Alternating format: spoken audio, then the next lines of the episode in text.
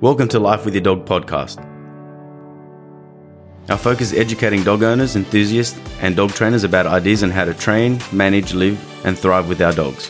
To teach dogs to live in our society while our dogs teach us how to live in the now. I'm your host, Panos Anagnostou.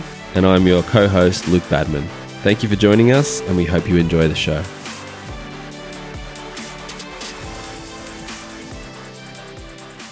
Welcome back, another episode of Life with Your Dog. My name's Panos, and I'm joined with my brother Luke. How are you? What's going on, boys and girls? Here we are for another episode of the Luke and Panos show.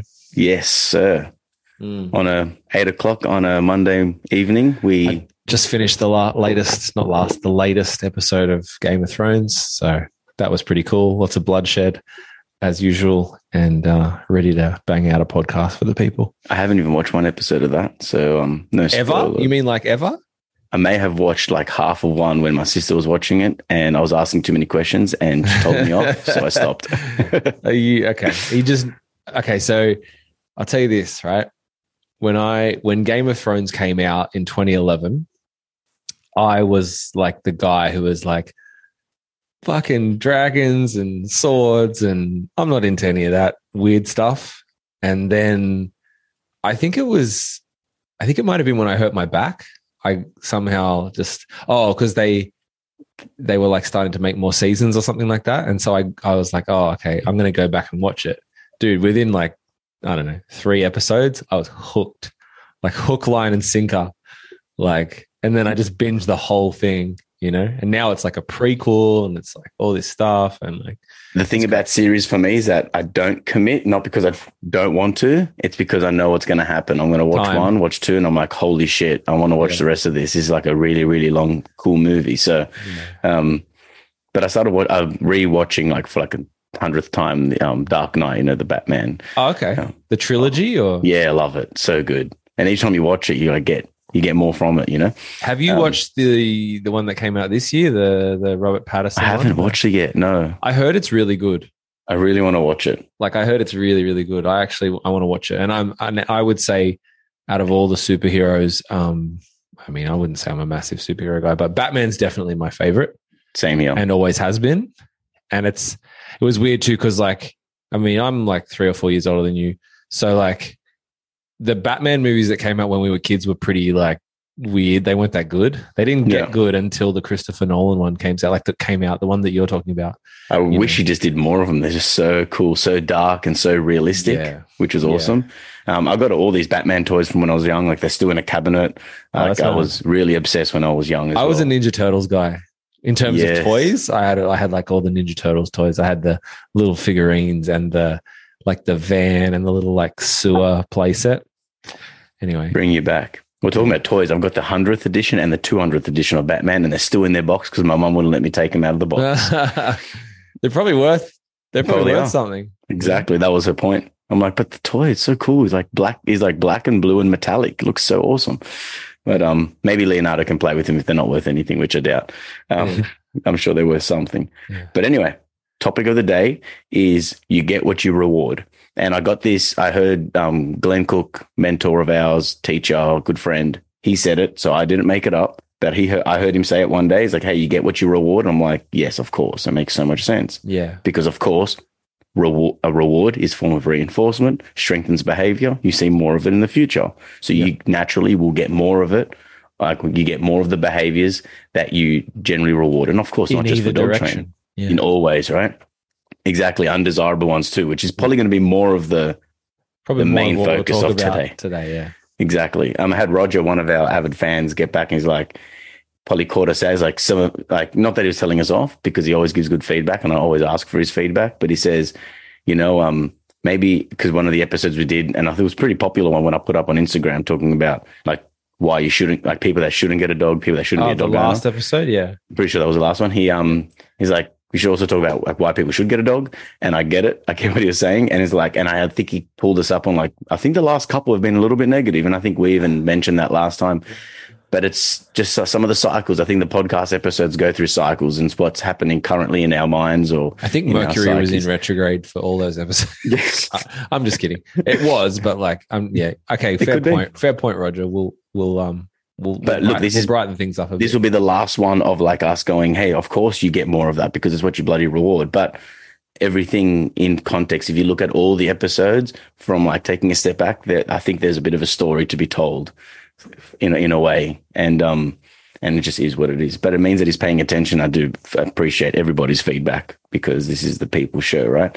Um, but the first point, the first note that I have up here is most people don't know they reinforce behaviors that they don't like, i.e., attention seeking, barking, pulling on the leash, and jumping are some of the main ones. And interesting, I had a client the other day. She says, I want it like on her goals list, I get everyone to write a goals, like all their goals before I come. I don't want to be telling them what they should be doing. I want to know what they want so then I can help them get what they want. Otherwise, I'm just projecting my own Yeah. desires of what I want dogs to do. And most people may not want it. And I want to know what people do want so we can help align to make their goals, but also to see what, what bugs them. And she says, jumping, like I don't want my dog jumping is on the Uh, list. this is the classic example, and I was going to give it if you didn't, but here we go. Right, there you It's go. like Every dog owner that we've probably ever come across. Say, Um, oh, we need to stop the dog from jumping. But then literally three sentences later, she goes, but when I come home, I love it when my dog jumps on me. And I'm like, hey, hold on a second. You just said you want to stop jumping. You just told me that you love it when your dog jumps all over you, which I know is bullshit because when the dog, dog was jumping on me, you she was panicking trying to stop the dog. Well, Yeah, because telling the she's dog not to, embarrassed because she's the paid, the paid, possibly because the paid professional is here, and it's like, oh my god, she, he, he, you know, the dog's jumping on the the dog trainer, and it's like, don't do that. We don't like that. But then also she says, when I come home and he jumps all over me, I love it so much. And like we pat him and I, and I, you know, I, we ha- like we have, so we have a moment when I walk into the house and I said to her, when you're dressed up about to go to that wedding and that dog jumps on you, I bet you you tell him not to. And then she says, yeah, that's true. I'm like, because you don't want him to like, you know, destroy your beautiful dress, for Mhm. example. and th- Or- this is precisely the problem too. It's like, well, you just told me that um, you don't want the dog to jump, but you also said that um, you like it when the dog jumps. Now, if you're giving, if you're telling me those mixed signals, what do you think the dog's getting from Yes. you? Exactly. right now not only that but and we've talked about this before and i learned this from you is like um, let's not focus so much on what we don't want but what we do want Mhm. because you've already to get the dog to jump up you've already without knowing it um, you've re- reinforced that behavior you've rewarded it but what are we what is the behavior that we want to reinforce it is four paws on the ground calm that kind of thing right if that's what, if that's what yeah you if want. that's what you want yeah. if you Some want to say, jump, hey, by all means. Yeah, I walk in the house, dog jumps on me. And if my friends don't like the dog jumping on them, well, then too bad. Now, I'd say what I said to her was, look, if you like the dog jumping on you because it gives you a sense of significance, because it's like you get all this love and affection from your dog, I get it, whatever. Yeah. Um, I I've told her put that. shadows. I've put Shadow's jumping on command. Just as a quick side note, like because I know he likes to do it. exactly. So I'll, I'll give him a window to do it. And if you like it, imagine you walked into the house, Shadow walks up to you and you say, Hey, buddy, jump up. And he jumps up on you. Then Yeah. you pat him and love him and kiss him and do all that stuff. Then I'd say, Who cares? Just, I actually, I actually just use his liberty command, which is break, and he nine times out of ten, he'll do that if he's right in front of me and I and he's he's excited to see me when I come home. I'll just give him his his liberty command, and he'll nine times out of ten he'll just jump up on me. And then on, in saying that, then if that happens too often, then he goes, you walk in, you close the door, three seconds. In three seconds, you're going to say break, and then I'm going to jump. And then one day you don't say break, he may jump. And that's where you would still get what you reward unless you make that a bit unpredictable in a way, Correct. right? Yeah, But, um, but then for you, because you have, you understand a bit more, you would walk in, let's just say in that moment, you're wearing jeans that don't want to be dirty, or you just came yeah, back from somewhere. a suit or something. a suit, yeah. right? You walked in. I was going to say white jeans. I don't know if you wear white jeans, but let's, let's just say you Miami wear, Vice. you walk no, I don't. I don't own any pair of white pants, unfortunately. but you walk in, and then in that day, you don't want him to jump because you're wearing the suit. And then he goes to jump. You're like, "Don't jump." I didn't say break, and he goes, "Oh, that's deep. Yeah, you didn't. That's right." So you you have to be mindful of that. But again, even but you still get what you reward, right? So even if you've said break in this example, if it's always predictable, walk in, keys down, closed door, break, walk in, keys door, um, keys down, then you say Yeah. break, then eventually he will just pick up that pattern rather Yeah. than saying the word. So yes. But with with her, and like I said to her, when I come home, my dogs don't jump on me. Like there's no dogs that jump on me. They get really excited. They wiggle their ass in front of me. I give them a pat. And if I went to Chile, if I tap my chest and like I don't even have it on a formal command yet, but if I like up up, he would just like launch himself onto my chest and like catch him. And I'm like, I'm like, he's like truly jumping on me. But he doesn't just do that whenever. That's like dodgy, like a torpedo jumping at Yeah. my chest.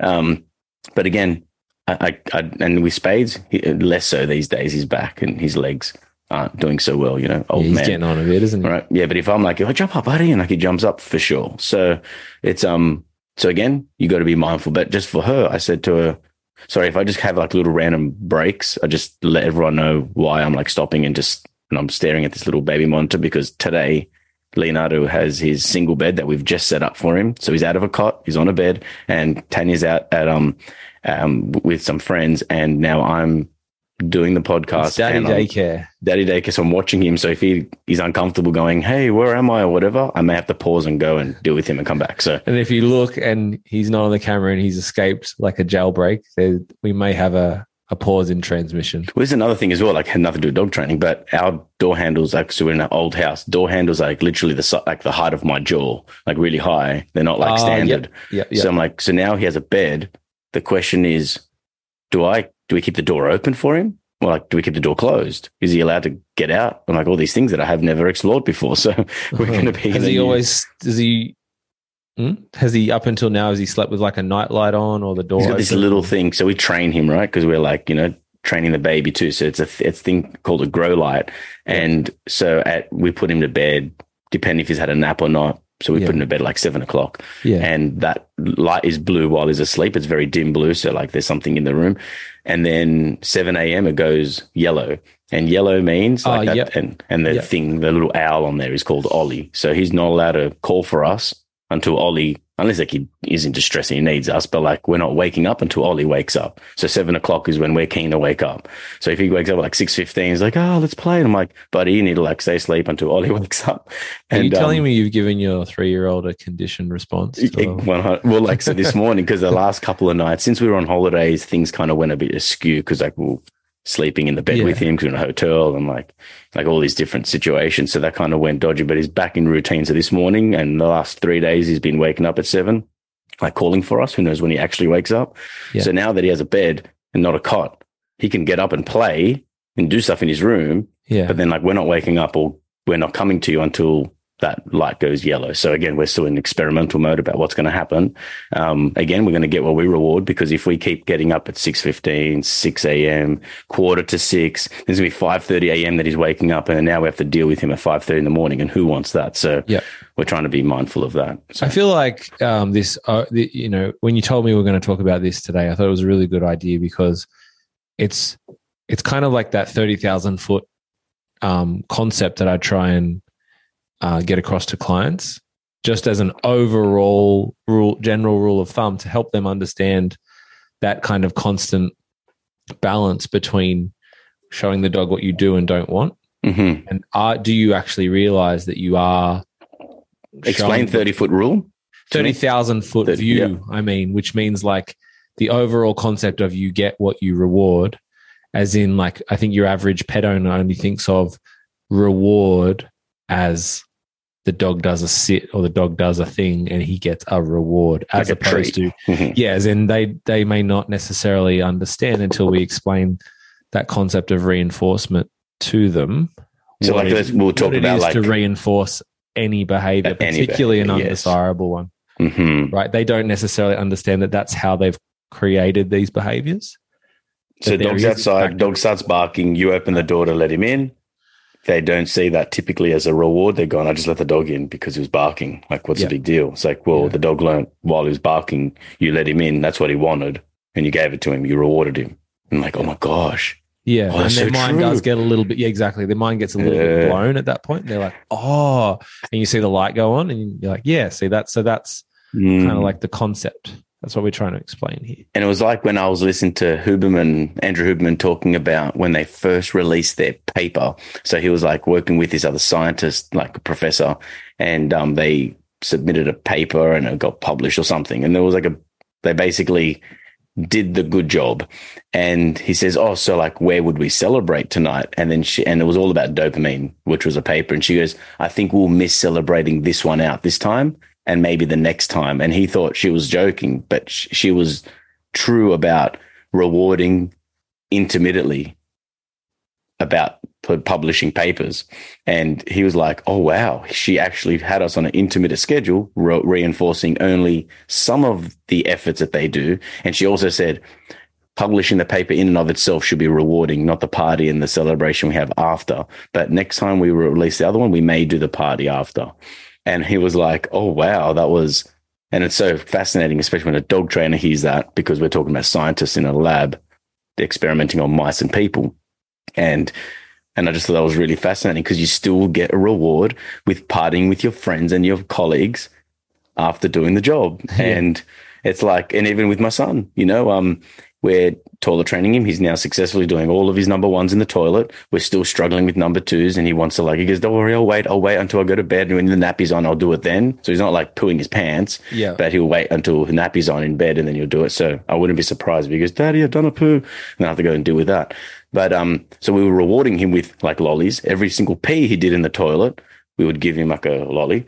Um, and then now, like, and then over time, I was mindful that we don't just stop rewarding the lollies altogether. Yep. We reward only The sometimes. will go extinct. Exactly. And then now he just goes, Daddy, in a toilet. He does a pee. Big deal. Yay. Good work, buddy. Wash your hands. Get on with Yeah. it. It's normal. But Yeah. now he's like, Oh, do I get a lolly for this? Oh my God, I'm doing a pee. I'm going to get a lolly. I'm like, No, you only get lollies now if you do a poo in the toilet. And he's really Ah, resistant with that. We've increased the criteria of Yeah, behavior. exactly. Yeah. 100%. And me and my wa- it's a have wa- complex skill. exactly. Me and my wife have also had discussions, maybe even disagreements. Like, he's not a dog. Like, you know, just whatever, it's not whatever. about being a dog though. It Like has nothing to do with it. you know, operant and classical conditioning, or you know, they weren't invented by dog trainers. It just so happens that that's what we use.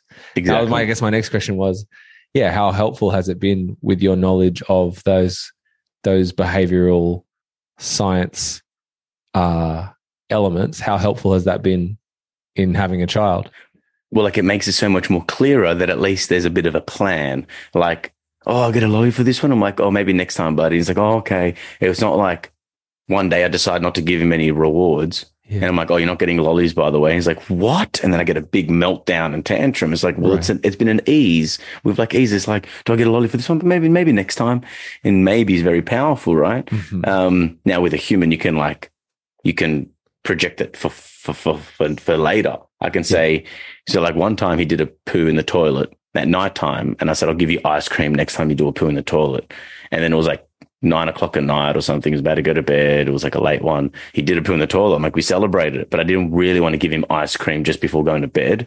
And he's like, oh, I get ice cream. I'm like, you get, uh, you will get ice cream, but I'll- I'll give it to you tomorrow because like it's bedtime now. First thing in the morning, he woke up and I woke up with him and he goes, oh, I got ice cream because I did a poo. And I'm like, bro, I'm giving you ice cream for breakfast because I did promise it. So like you can't, I'm going to give him ice cream. I don't care if it's seven in the morning. I did promise it. He got an ice cream cone and everything. this I is thought- amazing. and, and it is what it is because I could reward him, but with the dog it has to be within that 1.6 seconds or even a little smaller than that. So you can't go, look, good work, dog. I'll reward you for that tomorrow. It doesn't work that way. yeah, that's exactly right. And the dog's also not like going to come to you afterwards and be like, "Hey, remember yesterday when I did the thing and you didn't pay me?" And you said it. You said you would.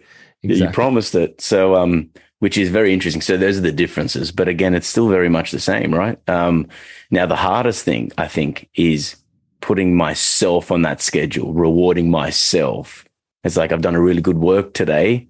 I'm not going to reward myself this time. I'll reward myself next time. Now that could be hard because if you, so I've got a beer in my hand right now because I like to have a beer for the podcast or maybe a little bit of um, alcohol. It kind of keeps the verbal juices flowing at eight o'clock at night and also just is what it is. But, um, then I, I should, because maybe next time, and you guys can pull me up on it. Now, not all the time that I record, I'm drinking because sometimes it's 12 o'clock midday and I'm not drinking then. But usually when me and you talk, I like to kind of have that social Yeah. sort of situation. Yeah.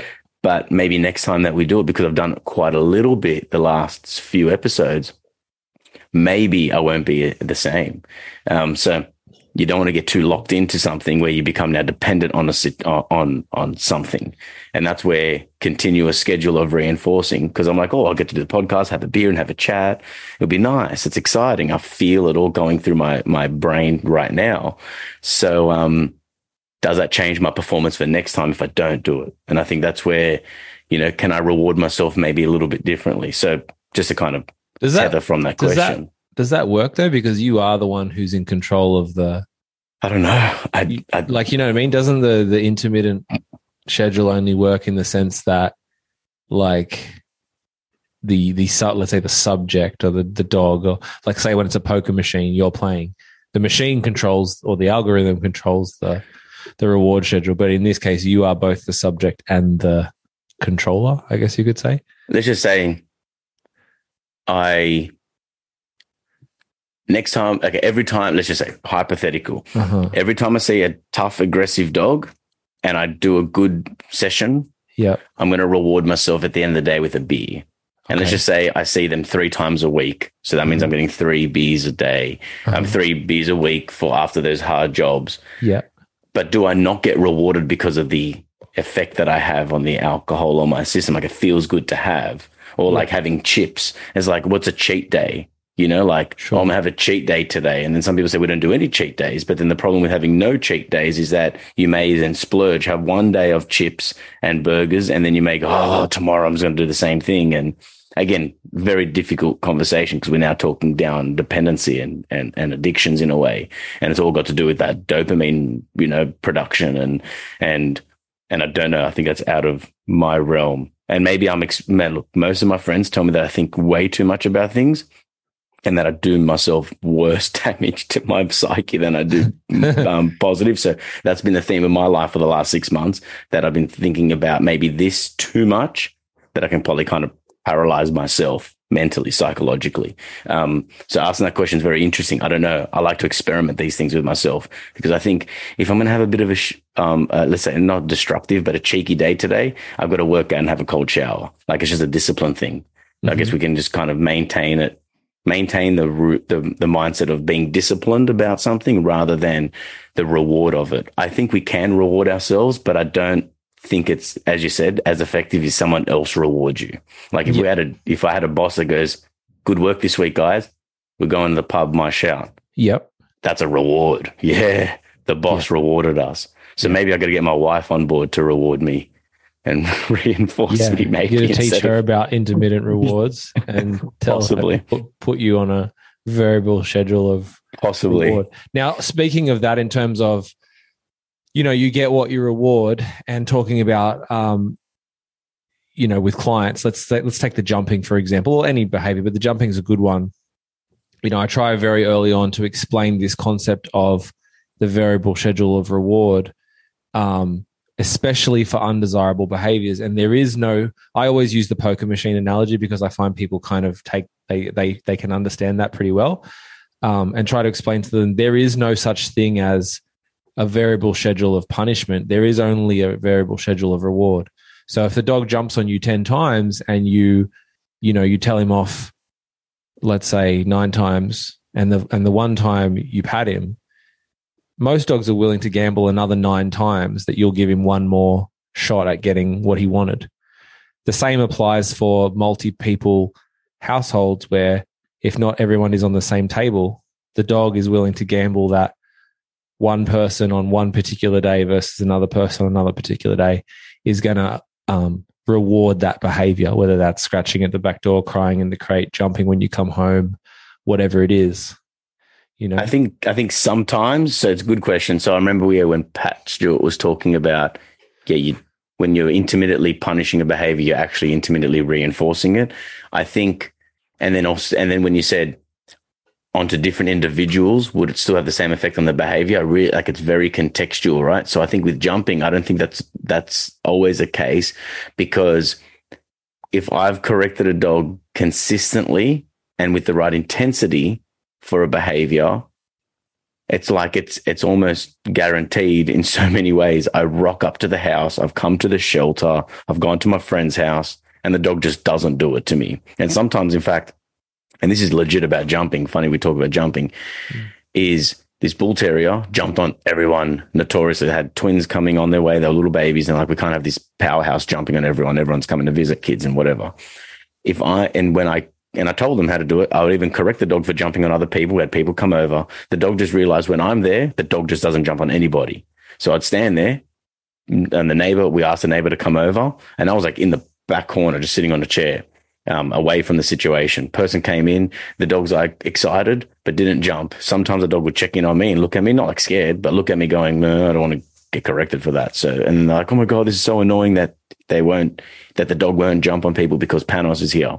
So one day I had to literally be like, I got them to walk the dog. I climbed onto the granny flat roof. So I'm on the freaking roof of the house where like this is before we could like definitely use what um you know WhatsApp and, and video calls. Mm-hmm, mm-hmm. Um, so I'm hiding on the roof. The dog came home. The mum and dad, like the grandparents, came over. And then as the grandparents came, I was there to, I wanted to watch what was happening. Now, if we thought about it now, we could have recorded it, but it's easier for me to be there. But it was painful because they could not correct the dog properly. They were all over the shop. Their timing was bad. Their, their intensity was like not even existent. They were just, they were basically giving the dog a lot of attention for jumping. And I'm up on the roof and the neighbor was looking at me going, dude, there's a freaking guy on your roof. But anyway, um, so I'm standing there watching and it was killing me after like literally the dog was notorious, just jumping 12 minutes or something. The dog was jumping up and I couldn't help, help myself. So I'm like, ah, ah, from the roof, the dog like stopped and looked around like, oh my gosh, that voice. I know that that voice will result in a correction. Um, use your leash correction or like a bit of spatial pressure or even just like a poke to the ribs and like, ah, like onto your bed, or I would give some sort of follow up after the correction. I gave my verbal, uh-uh. The dog stopped immediately and looked around, couldn't see me, but she stopped. And they thought that was funny. It was pretty comical in the moment, but I couldn't help myself because I'm like, well, this is just kind of annoying. Now, they ended up rehoming the dog because the dog was also resource guarding stuff and they had babies around. I told them this dog is not meant for your house. You have twins coming up, um, just everything everything that your dog's showing and the intensity and, and, they couldn't handle the dog in so many different situations. I just thought it was better to move the dog onto somewhere where it could have a better life. Um, so I don't know what the, what the outcomes would have been, but in that moment, if I stood in the backyard, the dog wouldn't jump. If I was there, the dog wouldn't, wouldn't jump on me, but would still jump on others. So sometimes it works that this is the case. Yeah, of course the dog. So jumping's really hard because it's like it's particular, like it's on a person. But when it comes to like separation distress, so dog has attention seeking behaviors or pulling on the leash, which is like not directly to a person, but like in the house, in the backyard, door is closed. Sometimes mum or dad lets the dog in when it barks, but let's just say the son who called me um, never rewards it. The dog. So when the dog knows that the son's home, the dog won't do it or will do it sometimes until he will come and go, ah, uh stop it. But then if he sees the mum and the mum always lets it in, that's where what you're saying can happen. Like, well, the inconsistency of family members because people are lazy, people feel bad for the dog, they worry about the neighbors, they have their own motivations, they will let the dog in. So I think with like, I think circumstances will depend on if the inconsistency of it, because it's not like the dog comes to my house, I train the dog not to bark, not to do this, not to do that. And then the dog's done it for three months, goes back to the house. A lot of the times, sometimes the dog won't, won't ever show that behavior again, but more than likely the dog's back in that environment. They're like, oh, of course I can do it because sometimes I get rewarded. Um, that was a big, huge rant. Does that even make any sense to you? I and, think so. If, yeah. yeah, it makes sense. Um, but the pulling on the leash is a big one. People say, I hate it when my dog pulls on the leash, but they don't understand that when you release the pressure of the leash, you've rewarded the dog. You've given negative reinforcement. The pressure coming off feels good to the dog. The dog puts his head down, uses his chest and shoulders, pulls to the tree to pee on it, pulls to the person to, to get a pat, runs up to the dog to interact with it, or pulls to the park to get the ball thrown. Every time that you release the pressure, the dog goes, ha, I took the pressure off that leash. And he realizes the harder I pull into the leash, the quicker we get to the thing, and then the pressure will go away. So do- people don't realize that they're getting what they reward because they let the dog pull, they reward the dog for pulling, and then they complain that the dog pulls on the leash. Now, again, once you show them what lucid walking is all about, how to reward the behaviors you want, how to use leash pressure, how to correct the dog, and then of course to communicate and you know and all the other things that come with it. The dog will then eventually start to realize we don't go anywhere while I'm pulling on the leash. And that's when they can start to get what they reward on the other end. Because we said there's two spectrums of this. It's either we get the behaviors we don't want, pulling on the leash, or you get what you reward if you only release the pressure when the dog's walking by your side and only and can get access to pee on the tree and to go to the person and go to the dog and go to the park when there's no tension on the leash. Hence why when people see my dogs off the leash or if I drop the leads, I'm at the coffee shop, dogs are holding it down while I'm getting a, you know, you know, making an order, saying hi to people. Like, oh my God, look at your dogs. They're so cool. I wish my dogs can do that. I'm like, yeah, you get what you reward. My dogs know that this is what betters their situation. They're comfortable. They're happy. So of course I get more of that. But most people are lazy and inconsistent. And of course have multiple owners, have multiple handlers that are telling them so many mixed messages. The dog will only do bare minimum to get everything they want because they're opportunistic. Dogs are very opportunistic. I think that's the that's the point, right? It's like they very quickly work out where their advantage lies in between even just different members of the household. Even at the shelter, I rock up once a week and the dog would do the things that I wanted to do. I walk into the kennel, dog doesn't jump on me. Dog waits until I open the door. We go for a nice walk. The dog that's been there for 12 months will do the things for me. I only see him once a week. Some of the volunteers are there five days a week and they still can't get the behavior. What, what about this one? When you go to a client's house and they go, Oh my God, he's so good for you. Yeah. Why doesn't yeah. he do what I tell him to do? Yeah. Yeah. Always. Well, not always, but very usually. Yes, Very of course. common. Because the dog I knew- remembers. I knew that he would. I knew that he would just behave when the dog trainer turned up. Yeah. We had that when I was dropping my son off to, um, you know, family friends in Brisbane when they said like, oh, the dog didn't like try to bite you. I'm like, well, that's very com like that's that that makes me feel very confident that I'm leaving my son here. Um, but she goes, he must he must know you're the dog whisperer. I'm like, no, we just walked into the house like we don't even care about your dog. We just walked in as if the dog wasn't there, and we and my, even my son just we walked right past the dog. The dog didn't like try, and the dog has no real. He's a very very small dog. Has no real issues with with kids. Only with like grown men that he like nips on their shorts and like kind of from behind. Um, and it didn't happen. And why is that? Not because I even had any interaction with the dog, but it's also how we present ourselves. We don't walk into the house. Oh my goodness, little Matthew. Oh, of course, you're going to create a fearful or a stressed response, or you're going to get an overexcited response. So you can also get what you reward in regards to how you hold yourself around dogs. If you just walk in as if, hey, as a dog trainer, I will rock up to the house to see the owners. The owners are the number one thing I want to engage with. Not even though I do engage with the dog the whole session, I engage with the dog less, especially at the beginning. I rock up, dogs barking at me, dogs jumping, dogs behind the behind the, the baby gate or out the back barking. I'm like, hey, don't even look at the dog. Don't worry about it. We don't start the interaction by tending to Fluffy and giving him all the attention. We're here to talk and and now and, and analyze what we're going to do, introduce ourselves, what we're going to do, and eventually the dog's like, I don't get anything for barking at him. Because normally when the dog barks, we look at him, we pat him, or if the dog's barking out of like de- like defensiveness, the dog's barking to kind of make me go away, and unless I have to actually protect myself, and that's happened before too people let the little dog, usually a little dog, run right up to me and like try to bite me. And they're like, see, that's what he does. I'm like, so you let your dog display aggression to show me I believe you. Why do you have to let your dog bite me? I got this massive um, bruise and a little It's like the cut on me um, once. I won't name any names, but there's dog trainers out there who will get their owner to replicate the behavior that they're trying to extinguish just for social media, just so they can do like a Get the video. and after.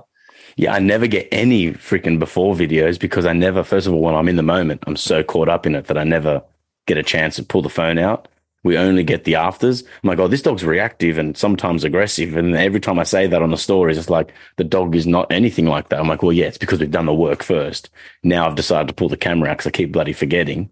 Um, hence why I probably need a camera crew to follow some of the sessions so we can get some good content.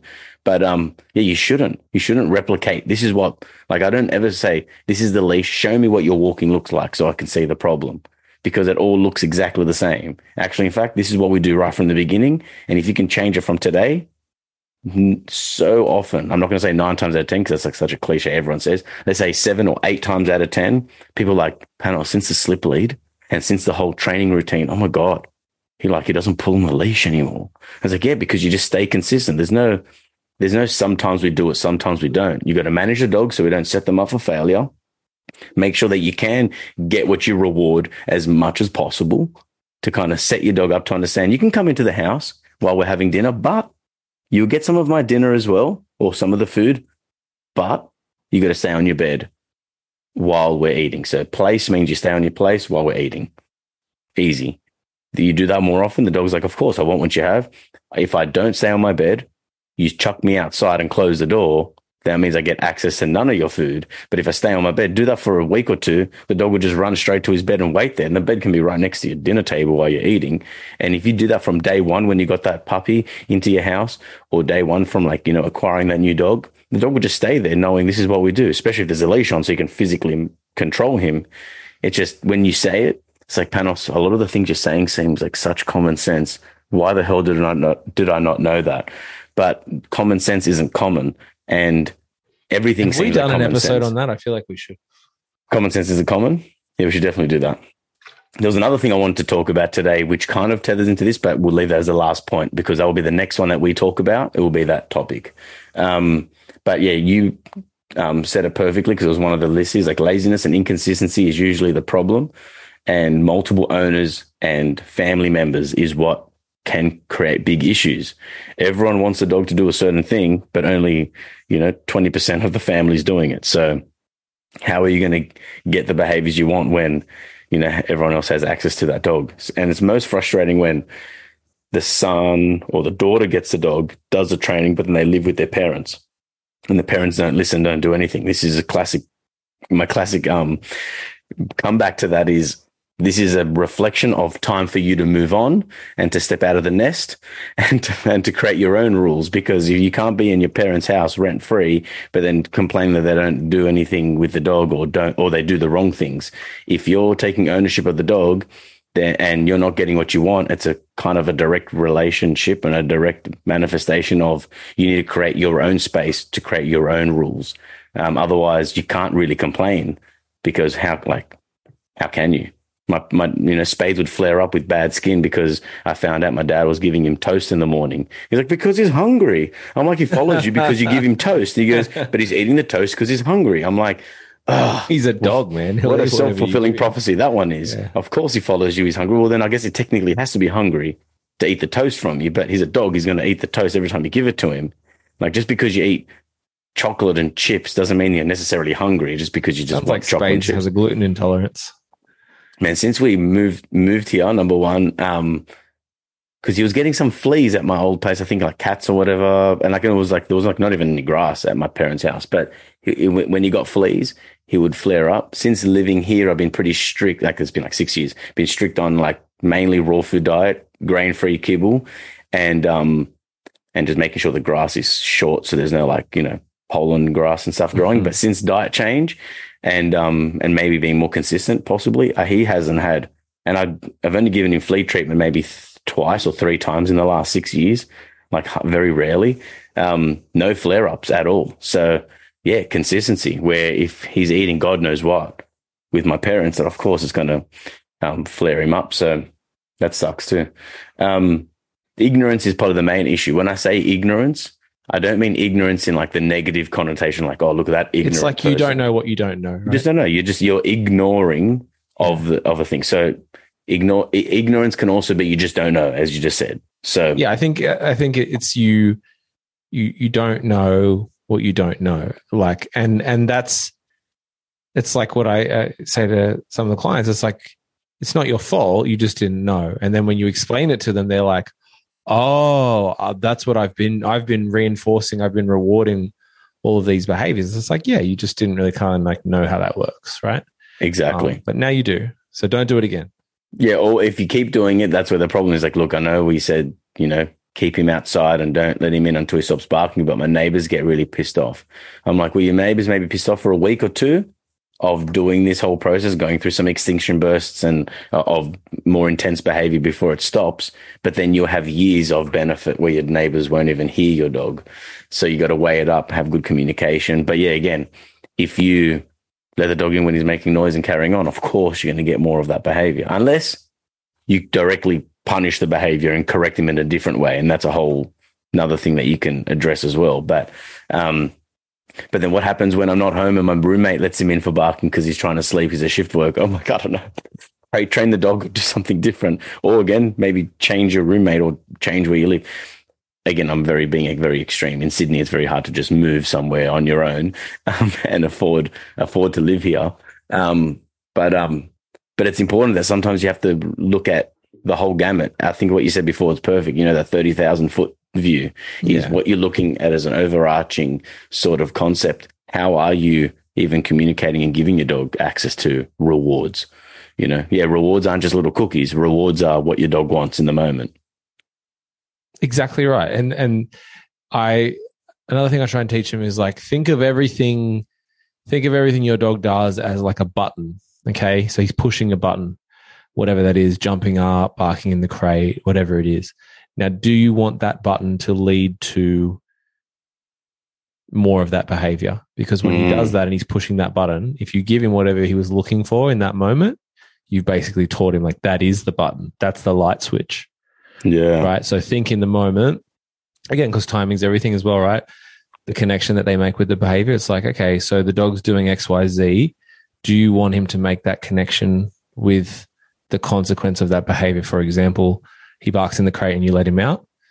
If if if that's what happens, then you've taught him that the button to be let out of the crate is to bark or to show distress, um, you know, to, to whine or whatever in the crate.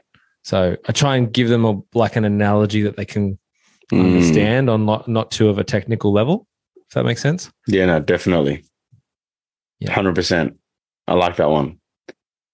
The last two points I have here one of them is anthropomorphism leads to rewarding bad behavior Oh, I a lot of the time. bad for him. I just like I looked into his eyes and he looked really sad, and I just you know I felt bad, so I just let him. I let him out of the crate. Yeah, or like, oh, you know, my I always tell him he's not out on the couch, but you know, we're sitting on the couch, so he should sit with us. Or like, you know, it's like it's it's things that yeah we project, and for whoever doesn't know what anthropomorphism is, it's that you project human qualities onto something that's not human. So you know, um, oh, but I thought it was slack to keep a dog in the crate. Like, oh, I thought it was cruel because I wouldn't put my child in a crate. Um, and when you understand the concept of crate training, you actually give your dog more freedom by being able to crate train them because, like, ironically, your dog can be more comfortable inside of the crate. And then, you know, everything's baby steps. You can't just chuck a dog in a cage and close it up and go on. Good luck, buddy. See you in the morning. You got to like, you know, desensitize them to the un, to the concept of being in there and giving them something positive, you know, and all that sort of ideal, which we won't get into. But but yeah, feeling so bad for him. But oh, you know, I give him steak from my dinner table because he wants it. I let him sit on the chair next to me. And then you get so perplexed that your dog doesn't do what my dogs do, or you get so perplexed that your dog does a whole bunch of random behaviors that you hate because your mindset's in the wrong place. So it's really, un- it's really important to understand that dogs aren't people, dogs are dogs, and it's important to make that clear boundary which then kind of leads to the last point that I've got written here is like you must remember that you get what you reward on the positive side as well. So maintaining good habits, structure, and rituals to get the desirable behavior in your dogs. So maintain this, and this is just for life as well in general, right? Is maintain a good habit, structure, good habits, and the rituals that you do, and on a daily basis, monthly basis, yearly basis, the things that you do all the time, because it's, you know, um, the time is now. Time is now. I heard that the other day, and I thought it was so powerful. Time isn't like something that you see on a watch. Time isn't a, is a, isn't a li- uh, like a timeline in your head. That whatever's happening is happening right now.